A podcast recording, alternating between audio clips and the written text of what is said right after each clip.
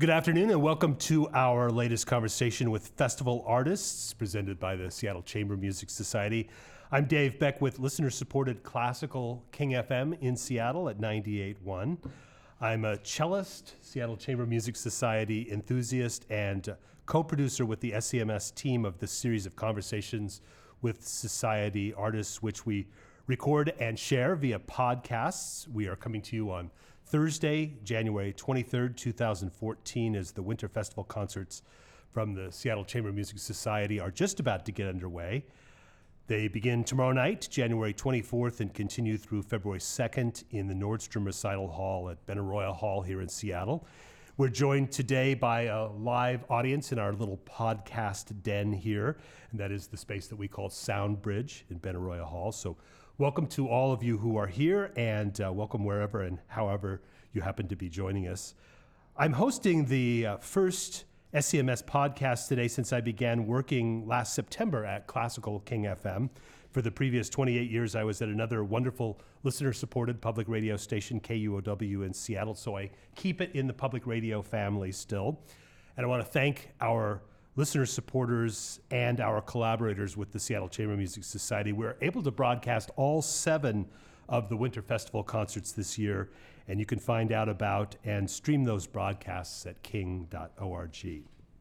Our guest this time on the podcast is a longtime favorite of Seattle music lovers. Ida Levin will be featured during this Winter Festival in a Bartok violin sonata, also as the first violinist in this cycle of Tchaikovsky string quartets, which is continuing here at the Seattle Chamber Music Society. She's also playing a terzetto by Antonin Dvorak.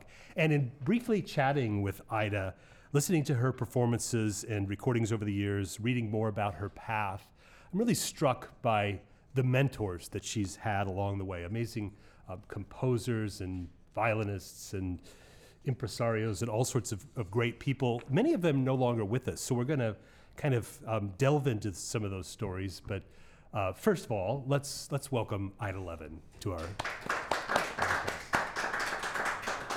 Thank I, I've you. I've so enjoyed your performances going back to your appearances in Seattle with the Mendelssohn Quartet and the Santa Fe Festival residencies. Yes, indeed. When did you start playing um, under the, the banner of the Seattle Chamber Music Society? Before, long before I joined the Mendelssohn Quartet, actually. I think I was here from the fourth year of the festival.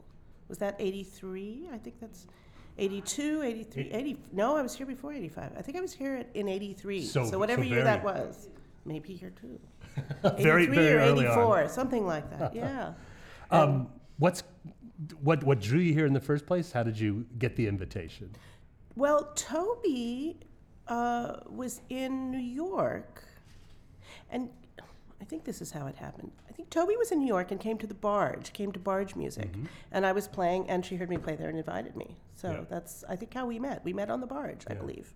So it, it was a little smaller operation back in those days. It was, it was, um, and we were based out of UW. We did all of our rehearsals there, and then we would walk down onto the Ave and eat at Sahara, as we called it, every day, and have our falafel and our hummus plates. And we were we were still doing though. I think we were already doing three concerts a week, as I remember. I think we were already at the Monday, Wednesday, Friday format. Yeah. And everybody played one piece, and we had the recitals already, as I remember. But yeah, we had a smaller group of people.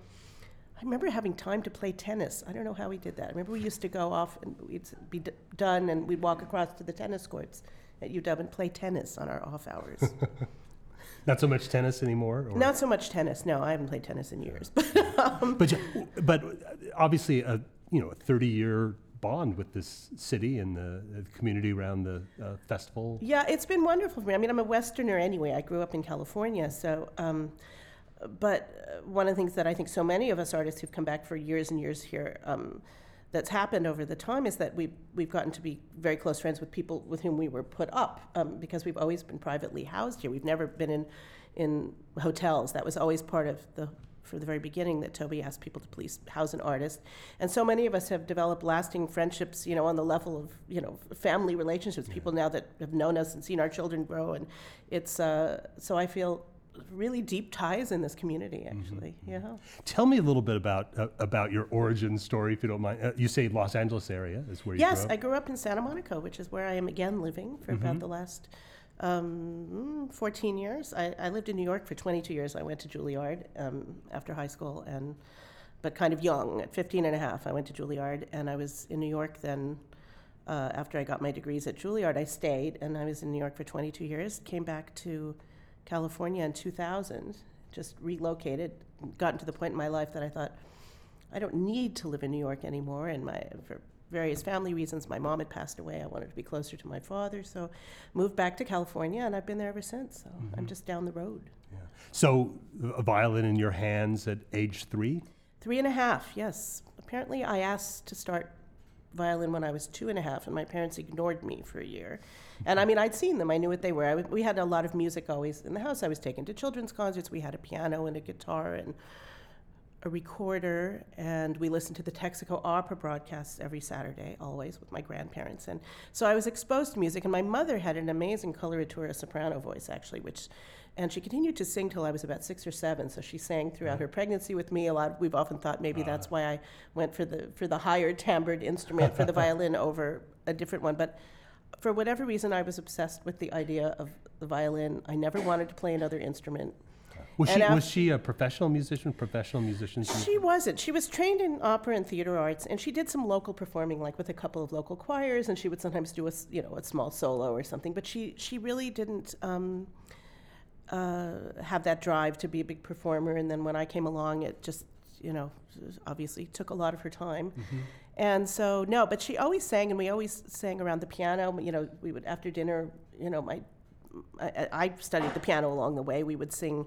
My parents, my dad would play the piano. They would sing. She would sing Gershwin and Cole Porter and Kern, and and and then she would. As I got better on the piano, we would we would do Schumann Lieder, and I would try to accompany her on the piano. And believe me, I'm not a very good pianist, but I think I was a better pianist when I was about nine.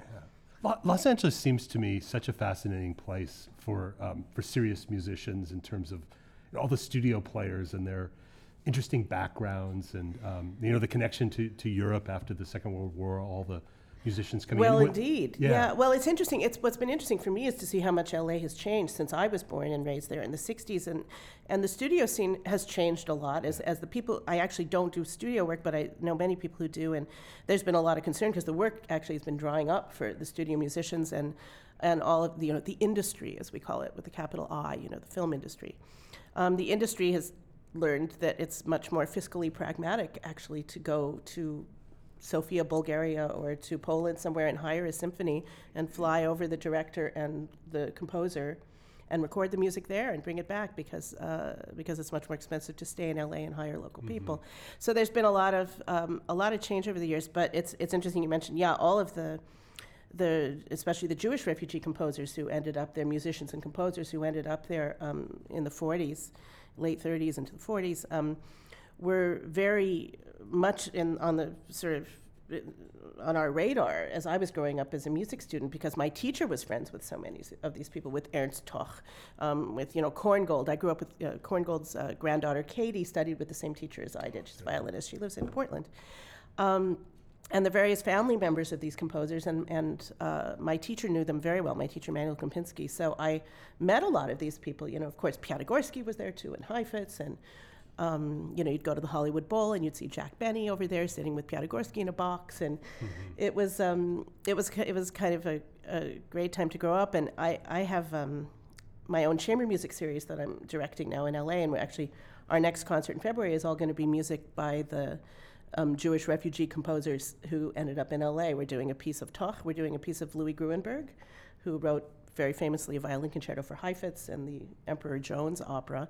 And I grew up with his family, in fact, very, very close friends with his daughter and her husband and his widow and her kids. In fact, I just saw them in Monterey a couple of weeks ago. We met up on vacation Yeah. together. So, and we're doing Korngold, the string sextet. So, How, how old were you when you played with the Los Angeles Philharmonic? 10. Ten years old. What did you play?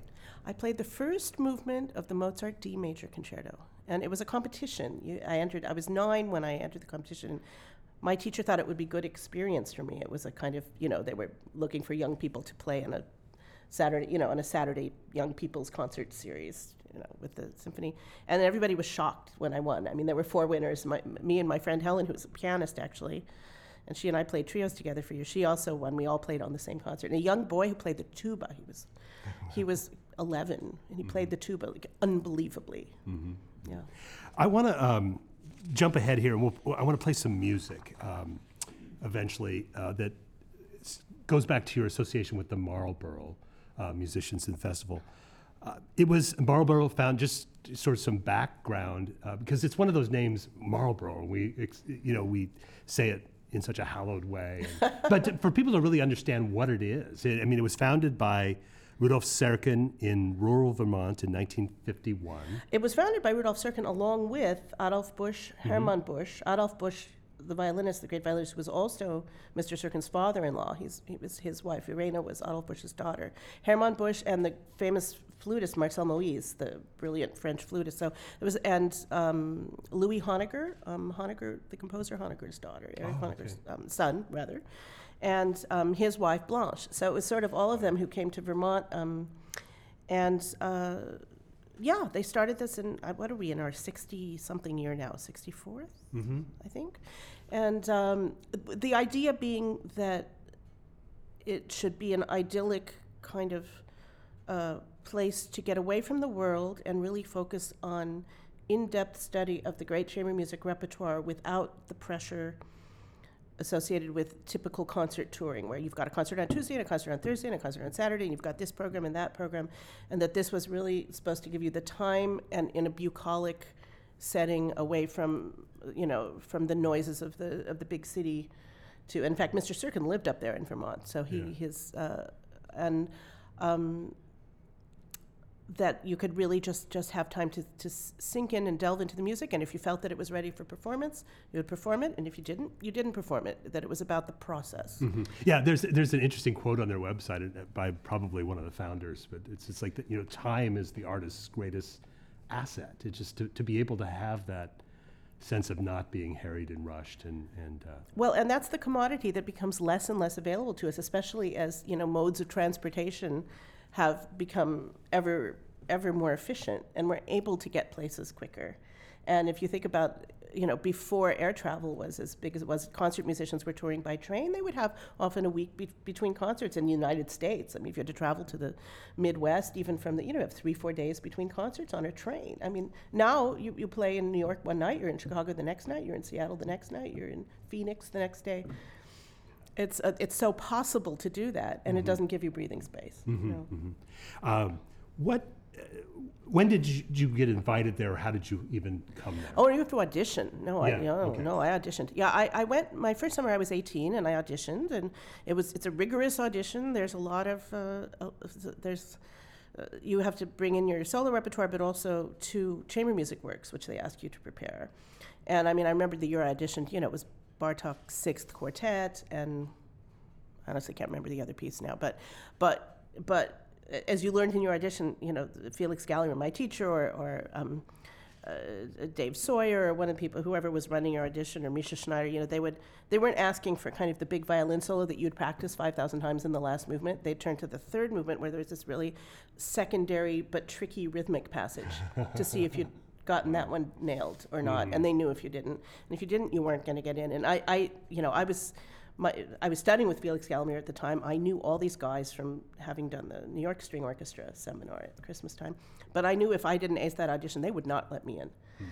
It was it was scary that audition. So yeah, so I went when I was 18, and then I went back for four summers, and I was so fortunate to work with um, with Mr. Serkin a lot, with Felix Galimir, with um, with Mischa Schneider. You know, to get to watch Moyse work with the wind players. I didn't get to work with him, you know, personally, and um, um, was there. I mean, we, it was an amazing time. Yeah. yeah. How did it come? Uh, uh, you know, one of the famous things in your biography is playing at the White House with with Rudolf Serkin. Yeah. Tell me the story of how that How came that to happened? pass. Oh, it's um. Well, uh, this was under the during the first Reagan administration, and um, I believe it was Nancy Reagan's idea to bring again uh, classical music into the White House. And well, music in general, but to bring some cultural. Um, uh, musical presence in the house itself. And um, so they developed this series called In Performance at the White House, where the idea was that, it, that an established older artist would introduce a young American artist or a young American musician. Um, And Mr. Serkin was asked to be in the first performance. And, you know, at the time, he had a few students that he was teaching. He always had a few students he was teaching in those years. He had finished teaching at Curtis, but he had students who studied with him privately and lived up in Vermont um, in a house down near where, where his farm was. And he felt that it would be very bad form for him to choose amongst his students and create very bad blood if he chose one of his four students over the other three. So he decided he should go in a different direction, pick a different instrumentalist, and I, I got lucky. what what did you play? We did the Schubert Rondo Brilliant, the B minor Rondo Brilliant together, and Mr. Serkin played the Moonlight Sonata on that performance, and I did the Ysaÿe Third Solo Sonata. Wow. So. Wow. Memories of uh, the receiving line with the, with the. It was great. It was. It was. I was talking about this with somebody yesterday. I got to go there twice because um, they flew, they flew me down for um, a luncheon that was announcing this series that was going to be because it was also broadcast on PBS. It was filmed and they filmed backstories on everybody and everything. So um, they flew me down for lunch in the fall um, sometime. The concert was November. In fact, the concert was November twenty second. I remember because it was JFK Day and um, uh, Reagan spoke about that and, and referenced that in his speech at the concert. Um, but it was pretty amazing. Yeah, I met, you know, I mean, I, meeting the president, I mean, uh, you know, he and Nancy Reagan at the time, of course, I mean, of course, they were Californians and they had a. They, they had a home in Pacific Palisades, and I grew up in Santa Monica, so that was sort of where our conversation went while we were waiting to perform. Um, there's a rule that the, the, the White House, for security purposes, nobody can enter a room after the president. He has to be the last person in the room. So he can't be seated, and then you can't, the performers cannot walk in. The performers already have to be in there. So it was sort of, we were the last three waiting to go in, Mr. Serkin and, and, and President Reagan and I, and we were all in this room just kind of waiting and waiting. And he was very personable and very nice, chatting about, we chatted about west side of LA, and I was very impressed with him. It was only a few months after the, um, um, the assassination Oh, attempt, that's actually, right. and he'd Yeah, been early- shot. early and I 80s, was yeah. so struck by his vitality, and by you know, I, you just would never even imagine this that this had happened. I mean, he was just vital and witty, and s- it was it was it was a it was an experience. It was great. I have um, some music I want to share. Again, this ties back to Marlboro and um, your experiences there. It's um, it's a piece of music that was composed in 2002 by Leon Kirchner, and, and it's kind of a sad theme today that a, a number of these people are not around anymore. He uh, he's passed away uh, in 2009. Um, his students included John Adams. He was a, a Pulitzer Prize winner, taught at Harvard and, and Juilliard. Uh, how did th- this piece um, come about? And again, very rooted in your experience at Marlboro. Yeah, well, it was interesting. Um, F- Felix Galimir, who was my teacher, um, passed away in uh, 1999. And uh, as his family members were going through his belongings and, and, and everything, and through hi- they found in his violin case this little scrap of music written on um, like a, a little piece of paper, paper napkin almost or something. And um, Leon had signed it. Leon Kirchner had signed it, and it was just a few bars of music or something. And I think that his nephew, somebody, his nephew or niece, contacted Leon and said, "We found this in Felix's case. What's the story, backstory?" And apparently, Felix had been asking Leon Kirchner for years to write a piece for him. He said, "You know, write me a piece. Write me a sonata. I want a sonata, a piece for violin and piano." And Leon had never gotten around to it. And, and I guess another another year came around, and they were probably sitting in the dining hall at Marlboro. And Felix said, "So when are you going to write me that piece already?" And Leon just grabbed a napkin or something and scribbled down some music and handed it to Felix and said, "Here it is." And so Felix, though, kept this fragment of music. I have it actually. I have it on a. His nephew um, photographed it. I have it as a JPEG on my computer. Um, and uh, uh, his uh, nieces and nephews got together and they wanted to commission a piece in his in Felix's memory. So they asked Leon to please write this piece, and um, uh, Jeremy Denk and I were asked to to do it. I was you know student of Felix for years, very close to him. I was very touched to be able to do that. Yeah.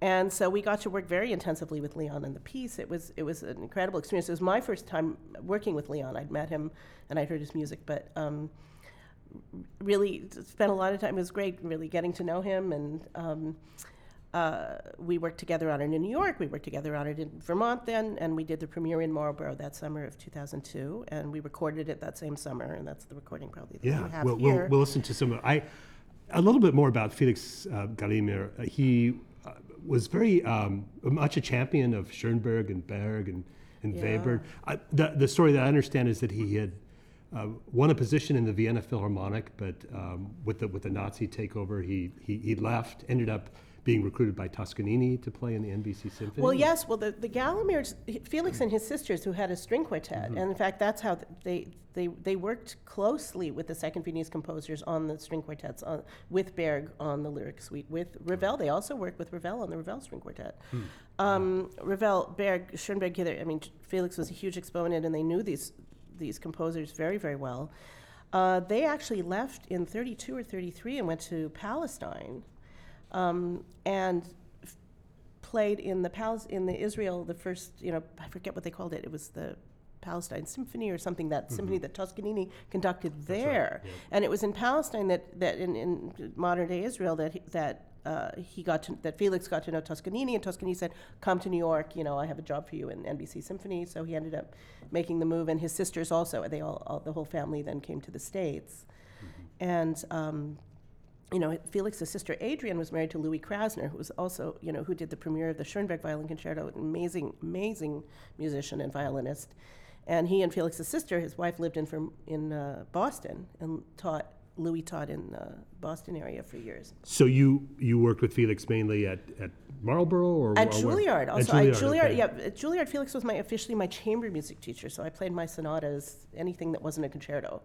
I played for Felix, and I had chamber groups with friends. We'd put together trios and this and that. So I had him, you know, lesson was with him every week mm-hmm.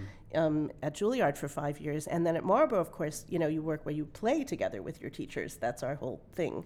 There and Felix played only second violin. You know, I played Bartok quartets with him. My first Berg experience was with him playing the Opus 3 quartet, you know, and he was playing second violin and learning this piece from the inside out with him playing next to me. Mhm, Extraordinary. Yeah. Well, let me let me play the opening moment or so of this uh, 2002 duo, um, and the the thing that strikes me first of all in this is just how exquisitely in tune these double stops are. I mean, this is a technically demanding piece among. It's a little, it has its awkward moments Yeah. violinistically. Yeah. Well, um, we'll get some more comments on it, but let's let's hear Yeah. it.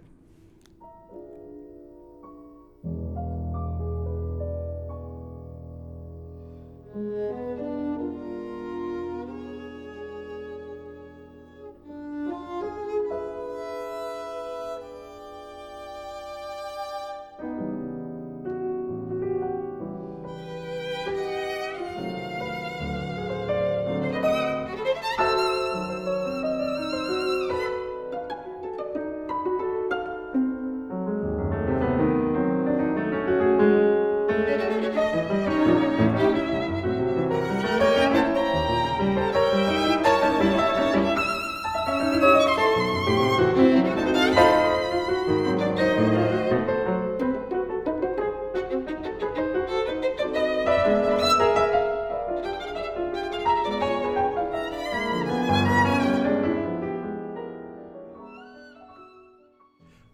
Those opening bars tell us about his voice and approach as a composer?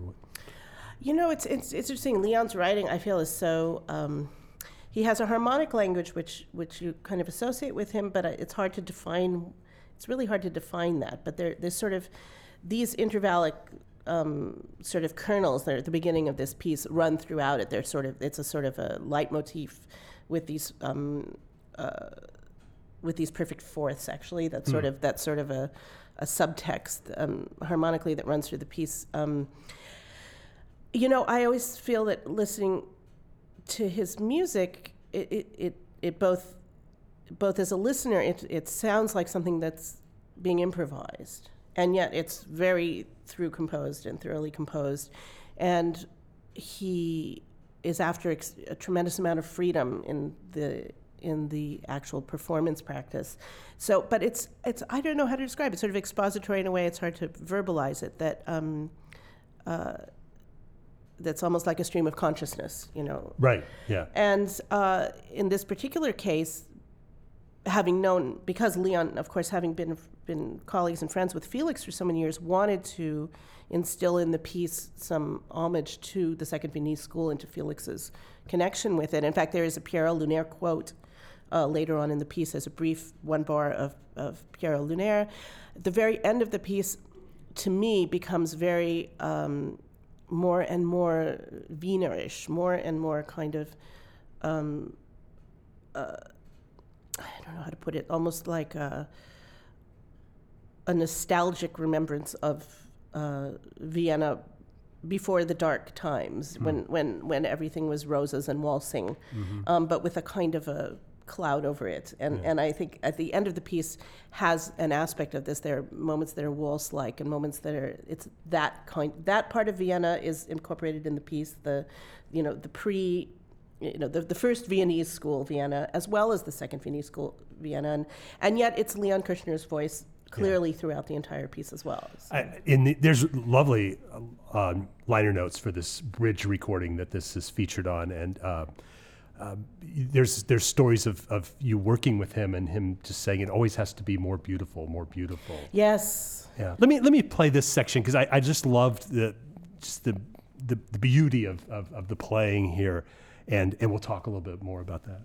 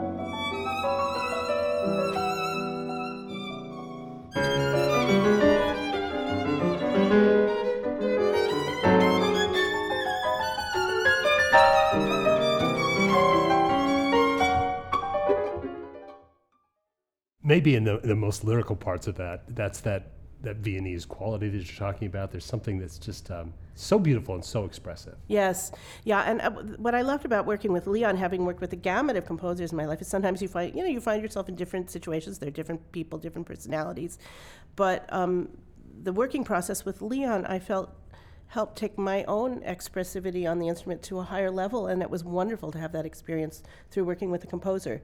And you know, so often you feel like you're just trying to put yourself at the service of what they're after in their in their piece, and some composers are very strict about you know wanting to be a certain way. Other composers, I remember. Um, being so affected by uh, by uh, Ned Rorem, who I've worked with a lot, by Ned Ned saying that he finds it so uh, flattering when instrumentalists interpret his music. He, he he loves nothing more than that because it's so meaningful to him that that an instrumentalist can play this and, and have their own uh, um, reaction to it and their own uh, spirit of how they want to express it. And he loves that and he embraces that.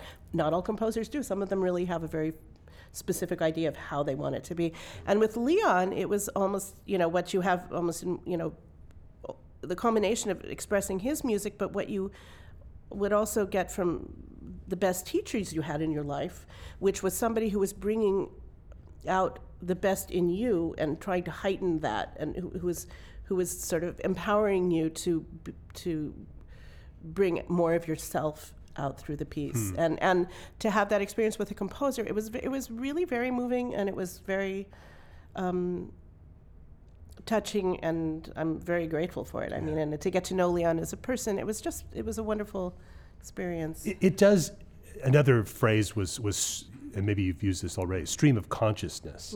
Um, that that it, it's just this you know spontaneous outpouring, and um, but for for such a meticulously crafted piece to to have Yes. that. i- i- Is, is kind of the marvel of I'm, I'm just getting to know this, but I you know I, every time I hear it, it's uh, I'm just struck by how uh, spontaneous it sounds. Yes, and yet it has a very specific structure. In fact, the piece, Yeah. and it's it's it's kind of an ABA plus coda form, and you know, but that's irrelevant. It's a it's a. Uh, I think it's a piece with a, a tremendous amount of contrast and a tremendous amount of warmth in it. And I think what what what the listeners so often fear in in contemporary, whatever you want to call it, contemporary music, is um, that they'll be left untouched. And I think it's hard. I think it's hard to be left untouched by this piece. That you feel this heart that with Leon was just enormous. Yeah. No, again, it's lovely to read the notes because you just you talk about at, at every phase, you know, playing it for the for the people at Marlboro, working with Jeremy, working with Leon Kirchner, more you you fell more and more in love with the piece. We did, we did, and I know Jeremy also would say the same thing. I think we both uh, just were, yeah, just passionate about this piece. Um, and at the at the um, performance, of course, all of Felix's family was there, all of his nieces and nephews. It was very emotional. I mean, I sort of, you know, we all kind of had a bit of a cry afterwards because um, uh, Felix was the one missing from the from the hall that night, but he was, you know, very much there in spirit. And Leon, I think Leon really wrote his love for Felix um, into this piece. Yeah. Well, I, one more little little selection from it here. This just strikes me, and we, you know, we're talking about you, you do you do hear the complexity here. That's all the different, you know, the, the pizzicato and the and the just the interplay between the instruments. Uh, It strikes me of, of, of this particular passage.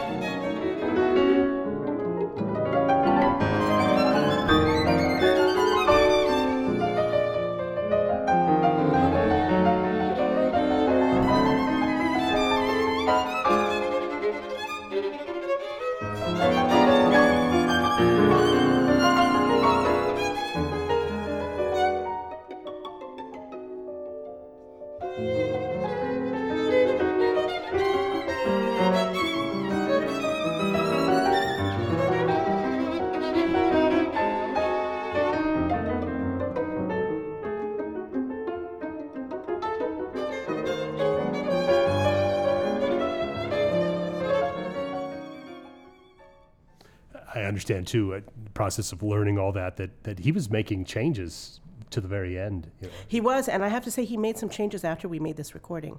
So there's actually a few things, a few notes that he changed post recording that we actually do differently in performance. So this premiered at Marlboro in uh, the summer of 2002. What's what happened to it after that? After that, actually, we were we for, were fortunate to have a lot of performances of it. In fact, we gave its West Coast premiere here at the Seattle Chamber Music Festival in the summer of 2003, I think it was. Um, Jeremy and I was so we it was, and then we actually did it on a Marlboro tour that where we had nine concerts in the Northeast. You know, we played it in Philly and uh, we played it uh, in Boston and Washington D.C. So it got a lot of playing. We did another concert that was only of Leon's works at the Gardner Museum. I remember in Boston. Um, that was a, a whole separate thing. So it, actually, we played it quite a bit, and um, I'm looking forward to. I'm hoping to try to get it onto my series in LA because it actually uh, hasn't had an LA performance, and uh, it's tricky between Jeremy's schedule and. Um, we're trying to get that worked out. But you know, Leon, of course, had huge roots in LA, and before he died, he'd been really talking for the last couple of years about wanting to come out and sort of walk, walk in the park in Santa Monica again on the bluffs and sort of see it because he he had lots of connections in LA. He was at UCLA for years. Um, alongside Schoenberg and teaching, and he knew all these guys, and he felt he loved LA. He felt very connected to the place, and we kept trying to plan a visit, and um, uh, you know, and uh, unfortunately, he never was able to come make that trip. Um, but it was, uh, yeah, it's it's it's it's. I I understood that some other people are out there playing playing it. I've heard I've heard that. I know people have bought bought it from Boosey and Hawkes, so I hope mm-hmm. it's getting some playing. And I'm supposed to do some editing, which I'm sitting on my desk at home to fix a few things from the Well, that, edition, that's but- often the big question with with new music is it gets the first performance and where does it go? But this this is getting getting out there. Yes, and not only that, actually, Leon rewrote the piece also, which he did with a lot of his music first. He wrote a solo piano version, which I know uh-huh. Jeremy has also, also played. I think Jonathan Biss has played it. So that version also gets done, and it's the same material. And he was thinking even of doing an orchestral version, but he didn't.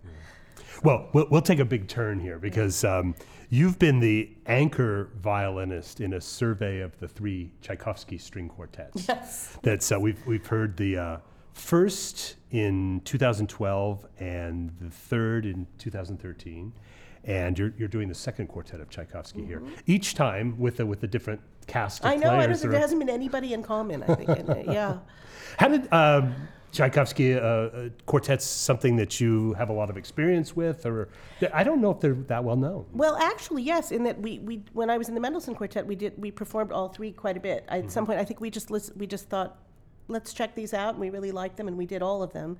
And they don't get done that much. I, as as as evinced by the fact that I know Julie Albers had a terrible time trying to even find the music. Oh, they didn't have the music shop. They didn't have. It's really. It doesn't seem like.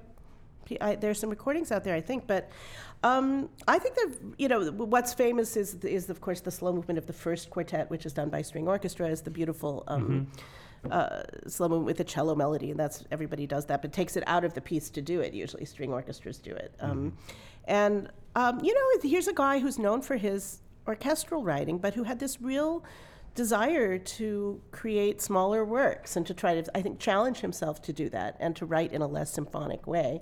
Um, and he wrote probably more chamber music than most of his other Russian romantic um, colleagues, with the exception of the great Taneyev, of course, who so many of us are mad for, who wrote a ton of great chamber music, and a They lot were- of which has been done here. Yeah, they were very close friends. uh, They, to- they yeah. were, they were. And so he wrote these three quartets. They're in the Opus 11, Opus 22, and Opus 30. So they're all, you know, a few years apart. And it's been, it's been fun for me to revisit them because um, I'd had this memory of my, my feelings about the different pieces that have, I've completely changed in the course of re, you know, revisiting them all in the last year or so.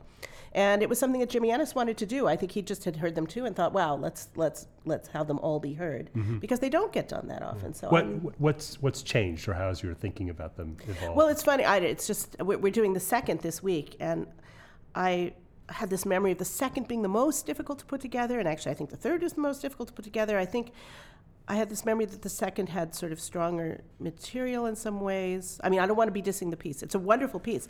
But the third, I just was really captivated, sort of re-captivated by the third in mm-hmm. particular. When we did it last summer, I thought, wow, this piece has a lot going on for it. I mean, the the slow movements in all of them are spectacular. But of course, that was a real, you know, calling card for Tchaikovsky was, and the the funeral march in the third quartet is just, you know, one of the most moving movements in the chamber music repertoire. Well, since since since you've referenced it and uh, it's it's the hit tune, let's uh, let's listen just a little little bit of this. Is the the opening of your performance in 2012 of the uh, Andante Cantabile movement.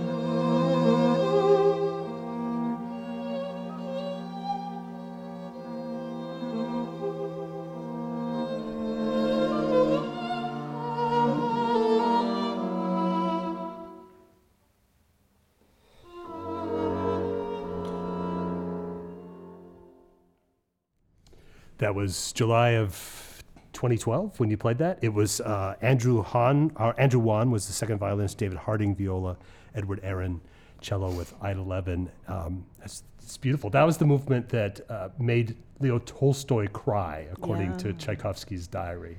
yeah, it's a I- is it marked religioso? I think it's a it's a prayer. I Yeah. think it's considered to be a prayer. That movement. You know, we talk about these great teachers of yours who shaped uh, Tchaikovsky in your imagination most strongly? Oh gosh. Um, I'm not sure I have an answer for that one actually. It's it's interesting. I mean, I had, you know, the the teachers that I worked with, who had you know the biggest influences on me.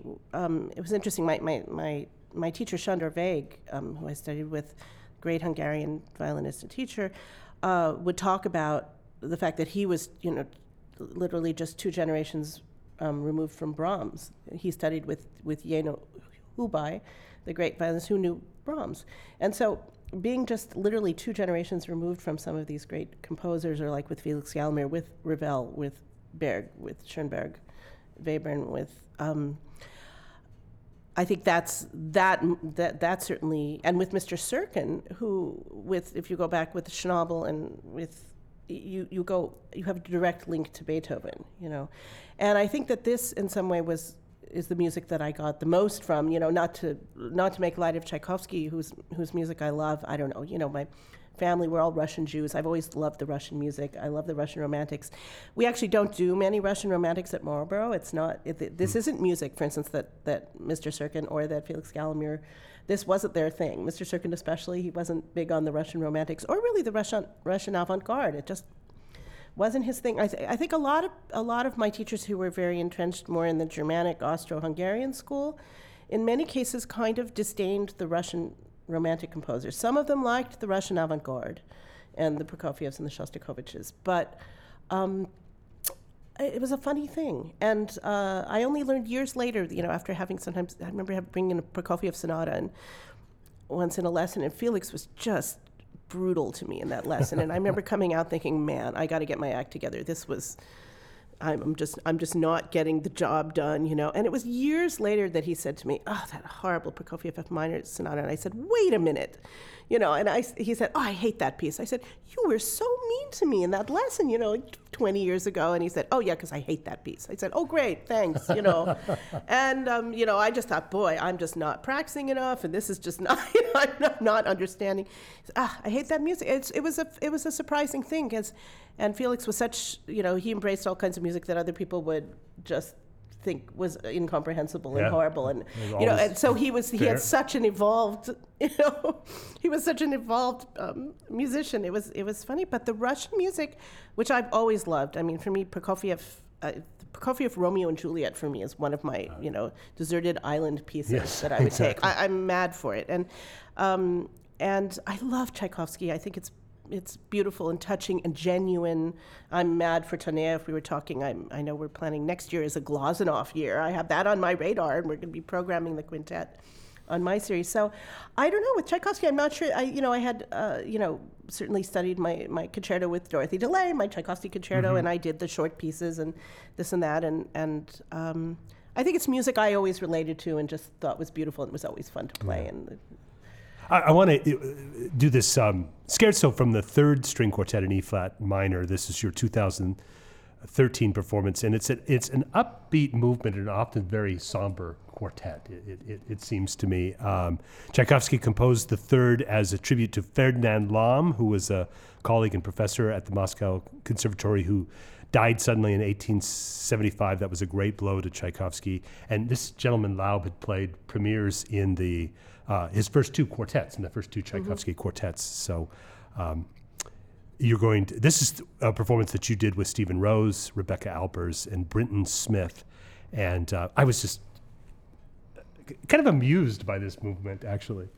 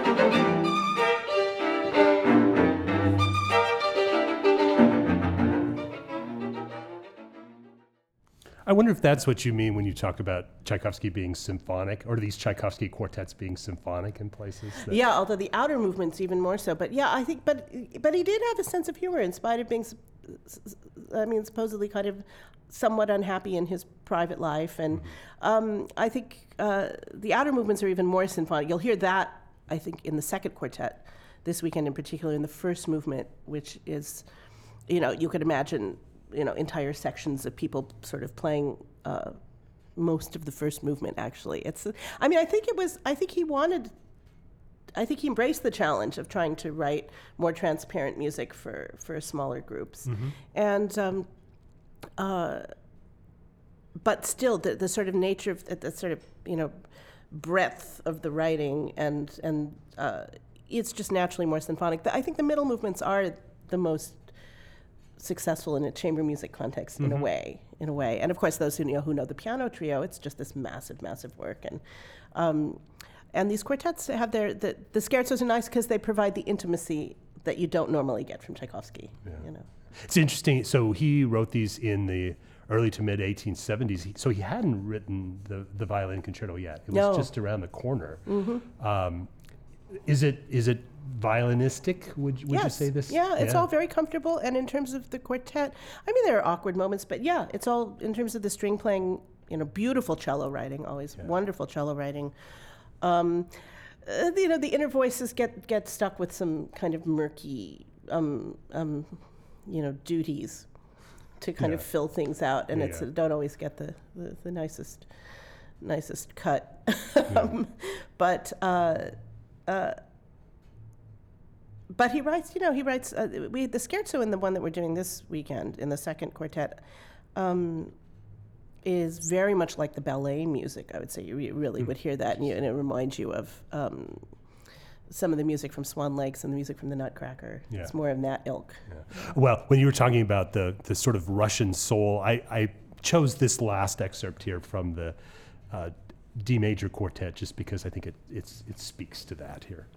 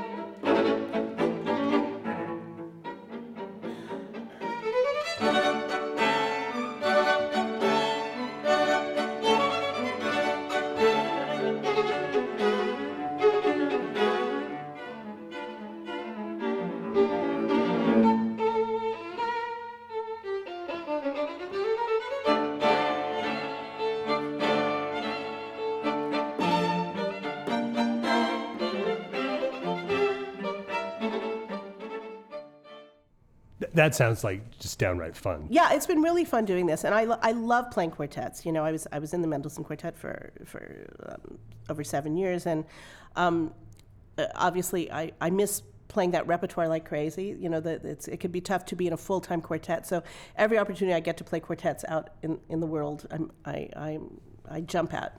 So. And provided that uh, Julie has, well, we know she has found her music. Oh yes, so- we've been rehearsing for a few days. so Julie Albers, the cellist, Richard O'Neill playing viola, and Benjamin Beilman will be your uh, partners for the second string quartet by Tchaikovsky, and that's on Saturday, January 25th.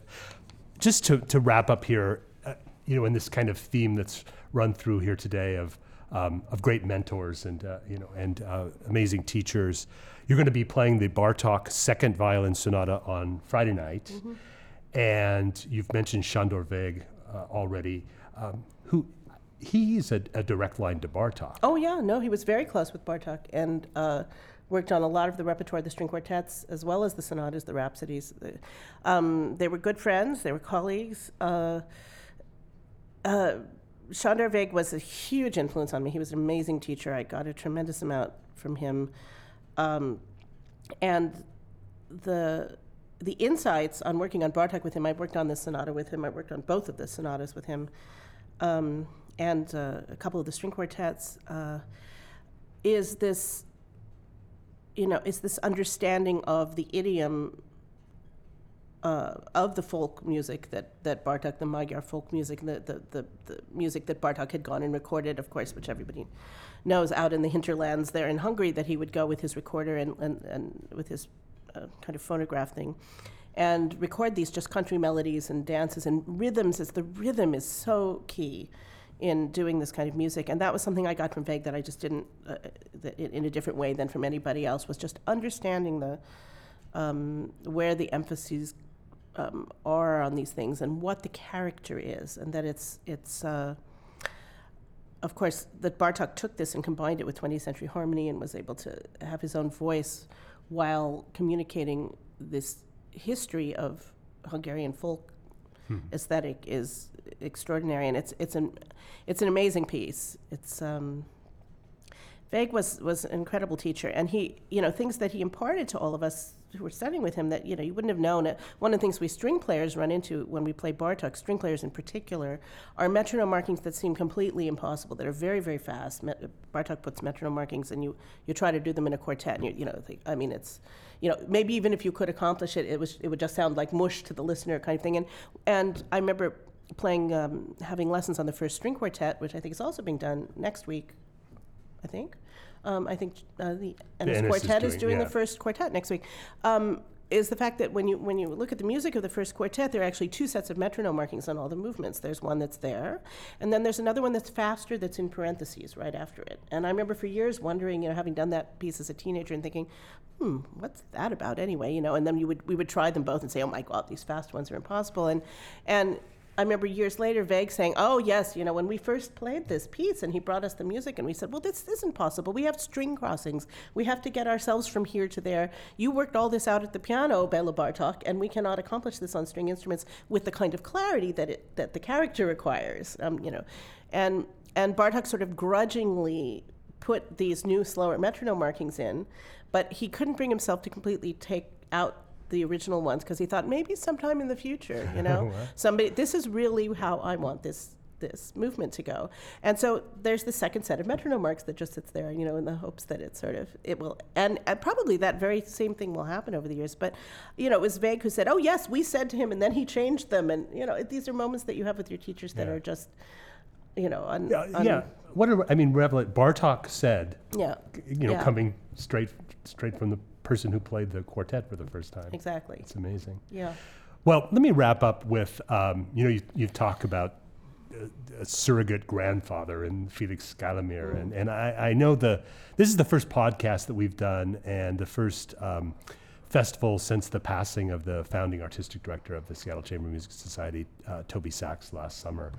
And let me just say, I'm sorry for your loss uh, because she was she was a friend and a teacher of mine, and I think we're all still reeling from that. But Yeah, let me just just ask you, um, you know, when when you when you lose someone, we always think to ourselves, how do how do we carry that spirit and legacy forward? And um, d- do you do you have an answer to that about you know how do you kind of live life with with Toby Saks kind of you know in your mind and heart?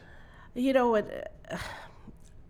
I, I was so fortunate that over the years, I mean, we also became very, very close friends. I mean, Toby was like a member of my family. And um, I think about her all the time. I, you know, my son grew up knowing her very well. He's almost, he's just turned eight. And um, I know she had an impression on his life, and that that's very meaningful to me. And he talks about her, and and it's it's you know I, I was I've, i I find myself sometimes having imaginary conversations with her, and her birthday was last week, and my birthday is next week, and we always called each other, and we're not going to be having our birthday conversations this year. And I, I've been thinking about her a lot. I think, you know, being here, uh, the best way to honor her is to, you know, go forward and do terrific performances of great music, and and we hope touch people with our performances and, and enhance their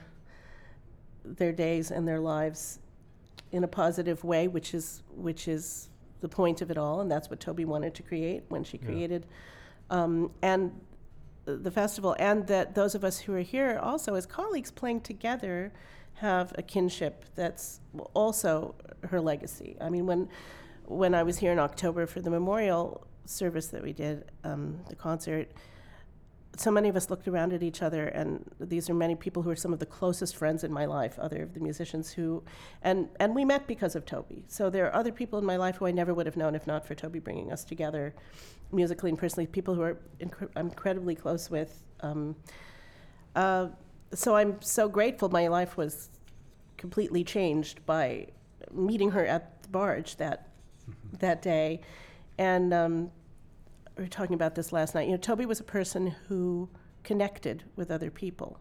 She wasn't a person that people met and forgot, you know, or couldn't remember who she was because she was someone who would immediately connect with the person she was talking to. She wasn't looking around the room. She wasn't. She had an ability to sort of see the person that she was talking to and appreciate them on the level of who they were.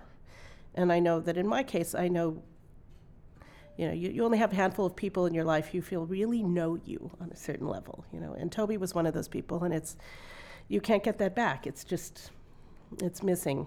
But, um, uh, you know, she has a beautiful grandson and beautiful kids, and um, and then a lot of us, there's just a lot of love around the festival and around the house this week, and that's the best way we can honor her, Yeah. I think. And a lot of good food and eating, and that's it's all part of the part part of what it's supposed to be. Yeah, so. absolutely. Ida Levin, thanks so much for your time today and uh, all your re- pr- appearances here over the years. And we'll look forward to the Dvorak and Bartok and uh, all the music that Tchaikovsky, of course, all the music you're going to play. So let's thank Ida for, for being here this afternoon. Oh, my pleasure. Thanks for having me.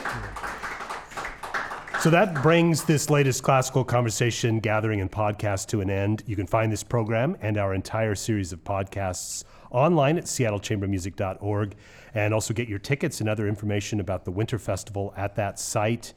Festival starts tomorrow, January 24th, and continues through February 2nd in Benaroya Hall, where we're podcasting today. Our next podcast session is one week from today, Thursday, January 30th at noon, with Anna Polonsky here at Soundbridge. And we will again have all uh, seven live broadcasts of the Winter Festival on listener supported classical King FM at 98.1 and online at king.org. James Ehnes is the artistic director for Seattle Chamber Music Society. Connie Cooper, the executive director. Our engineer is Bill Levy. These programs are produced by me and Jeremy Jolly, the uh, director of education programs and operations. I'm Dave Beck from listener supported classical King FM in Seattle at 98.1. And thanks so much for joining us today. Thank you very much.